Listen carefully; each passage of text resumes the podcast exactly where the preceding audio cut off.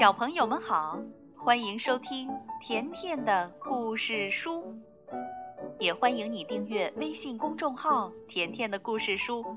甜妈妈和甜甜每天都会给你讲一个好听的故事。今天甜妈妈要讲的是一个意大利的童话故事，名字叫《小鹅》。从前有一群小鹅。要到沼泽地去下蛋，半路上有一只小鹅停了下来，说：“你们别管我，我得马上下蛋，恐怕赶不到沼泽地了。”大家只好和小鹅拥抱道别，答应在回来的路上见面。在树林中的一棵老橡树下，小鹅用干树叶垒起一个窝，下了第一只蛋，然后就出去找吃的。日落时分，它回了窝，发现鹅蛋没有了，小鹅好心疼呀。第二天，它决定到橡树上去，在树杈上，它生下了第二只蛋。接着，它从树上下来，还像前一天那样出去找吃的。可是，当它回来时，发现鹅蛋又不见了。小鹅心想。准是树林里的狐狸吃了我的蛋。于是他到附近的镇上去去找铁匠。小鹅对铁匠说：“师傅，如果您能帮我造一间小铁屋子，我愿意给您下二百只蛋。”就这样，铁匠造屋子的锤子每敲一下，他就在篮子里下一只蛋。当铁匠敲了二百下时，鹅下了二百只蛋。这时，铁匠师傅把小铁屋子也做好了。小鹅谢了铁匠，把小屋子拉到了树林里。他把小屋子安置在树林中的一片空地上。对于我的孩子们来说，这地方再好不过了。这儿有鲜嫩的草，有清清的小溪。于是，小鹅心满意足地把自个儿关在小屋子里，平平安安地下了最后一批蛋。这个时候，狐狸又来到橡树下，可他发现没有鹅蛋了。他在树林里四处寻找。后来，他来到空地，看见了小铁屋子。他想，鹅肯定就住在这里面。于是，狐狸敲门说：“开门吧，小鹅，我是狐狸。”小鹅说：“不，我不能开门，你会吃掉我的。”狐狸警告小鹅说。如果你不马上开门的话，我就跳反步舞，把你的小屋子给跳塌。小鹅说：“你跳吧，我的屋子很牢固。”狐狸使劲儿地跺小屋上的每一块地方，可是它越跺，这小铁屋子就变得越牢固。狐狸气得跑掉了。小鹅拍拍翅膀笑了起来。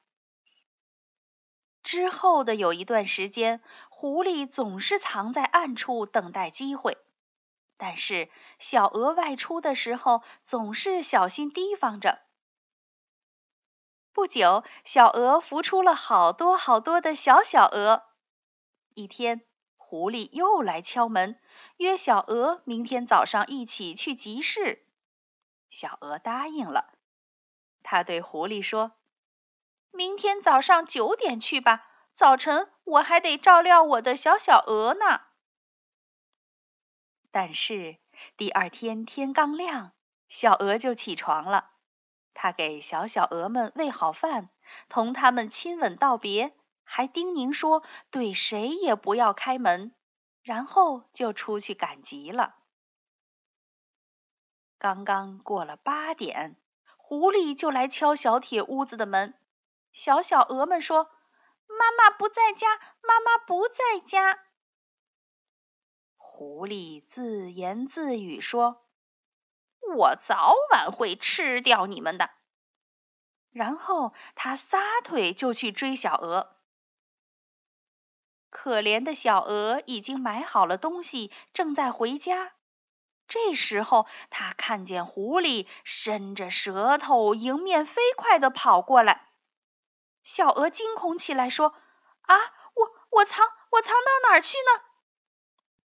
在集市上，小鹅买了一个大汤锅，于是他把锅盖放在地上，自己蹲在锅里。然后把汤锅反扣过来，遮住自己的身子。狐狸在汤锅前停住脚步，说：“哎呀呀，多漂亮的小坛子呀！我想我应该做祷告了。”于是他跪在锅前，口中念念有词，好像上供似的，还留下了一枚金币。随后就奔跑着走了。鹅听见狐狸走了，就啄起金币，收拾好汤锅，赶紧回了家。狐狸跑到集市，在里面到处寻找，可是怎么都看不到小鹅的身影。他饿着肚子来到铁屋前，狐狸责怪小鹅为什么不等他。小鹅说：“天太热了。”再说，我想可能会在路上碰到你呀。狐狸又问鹅回来时走的是哪条路？小鹅说：“只有一条路，当时我就在那个小坛子里。”狐狸气坏了，他大声说：“开门！”小鹅坚决地说：“不，我不开。”因为你要吃我。又过了几天，早晨，狐狸又来敲门。鹅说：“不能开，我正忙着呢。”狐狸说：“啊哈，我是特意来告诉你，星期六是赶集的日子，你愿意跟我一块儿去吗？”我们说好时间一起去，再不要发生上回那样的事情啦。小鹅答应了，他们说好七点钟走，然后像最要好的朋友那样告别了。星期六一早，天还没有亮，小鹅给孩子们梳理羽毛，给他们拿来鲜嫩的草，叮咛他们对谁也不要开门。然后就走了。刚到六点钟，狐狸就来了。小小鹅们告诉他，妈妈已经走了。这下狐狸又落在小鹅后面了。小鹅正在一个西瓜摊前闲逛着，这时候狐狸在远处出现了。小鹅看到地上有一只特别大的西瓜。便在瓜上啄了一个洞，钻进了里面去。狐狸赶来，在集市里寻找小鹅。狐狸说：“也许它还没有到呢。”说着，他走到西瓜摊前面，给自己挑选了一只最好的瓜。他啃啃这只瓜，咬咬那只瓜，可是每一只瓜都太苦了。最后。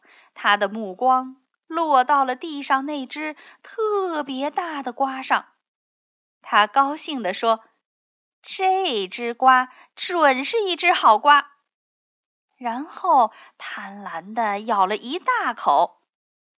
事也凑巧，鹅正从这个方向朝外张望，它便向外吐了一口痰。呸呸呸呸！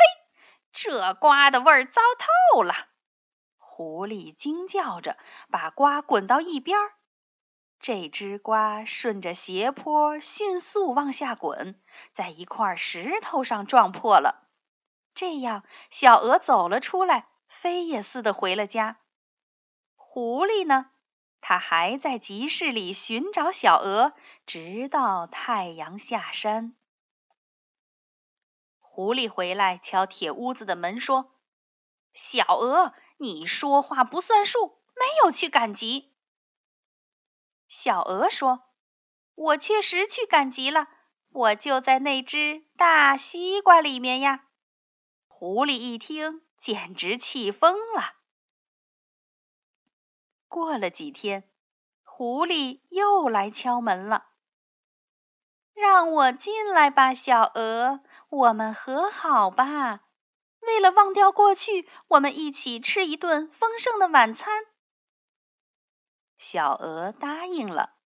狐狸跑了一趟又一趟，带来了腊肠、香肠和偷来的鸡，从门缝里递进去。结果，铁屋子里堆满了好吃的东西。到了吃晚餐的那天。狐狸为了让肚子尽量饿一些，已经两天没吃东西了。它当然不是想吃那些腊肠和鸡，而是想美美的饱餐一顿大鹅和那些小小鹅。他来到铁屋前说：“小鹅，你准备好了吗？”小鹅说：“随你什么时候来吧。”一切都弄好了，不过我想你只能从窗户钻进来。我们那只放着好吃的大桌子把门给堵上了，我没法开门了。狐狸马上说：“没关系，没关系。问题是，我怎么能爬到窗户上去呢？”小鹅说。我会用一根绳子套着你的头，然后把你拉上来。狐狸迫不及待的想吃鹅，便用绳子拴住自己的脑袋。他根本没注意这是个活结，鹅开始把它拉起来。这个活结儿越拉越紧，狐狸越是挣扎，套索就勒得越紧。最后。狐狸的眼睛闭上了，舌头也伸了出来，狐狸死了。小鹅打开门，对它的孩子们说：“喂，孩子们，来吃鲜嫩的草，到小溪里去游水吧。”于是，小小鹅们走出了屋子，在外面玩耍起来。一天，小鹅听到一阵喧闹声。和拍打翅膀的响声，原来是鹅群从沼泽地返回来的季节。小鹅跑到路上说：“但愿，但愿是我的姐妹们回来了。”果然，它看见了一群鹅，后面跟着的都是新出生的小小鹅。小鹅跟姐妹们相互亲热了一番，又跟他们说了自己跟狐狸斗争的那些惊险的故事。姐妹们非常喜欢这间铁屋子，她们都上铁匠那儿请他给每人造了一间。一直到今天，有一片空旷地带，仍有一座鹅镇。他们个个都住在小铁屋子里，过着平安的日子，不怕狐狸来侵犯。好了，小朋友，今天的童话故事讲完了，明天见吧。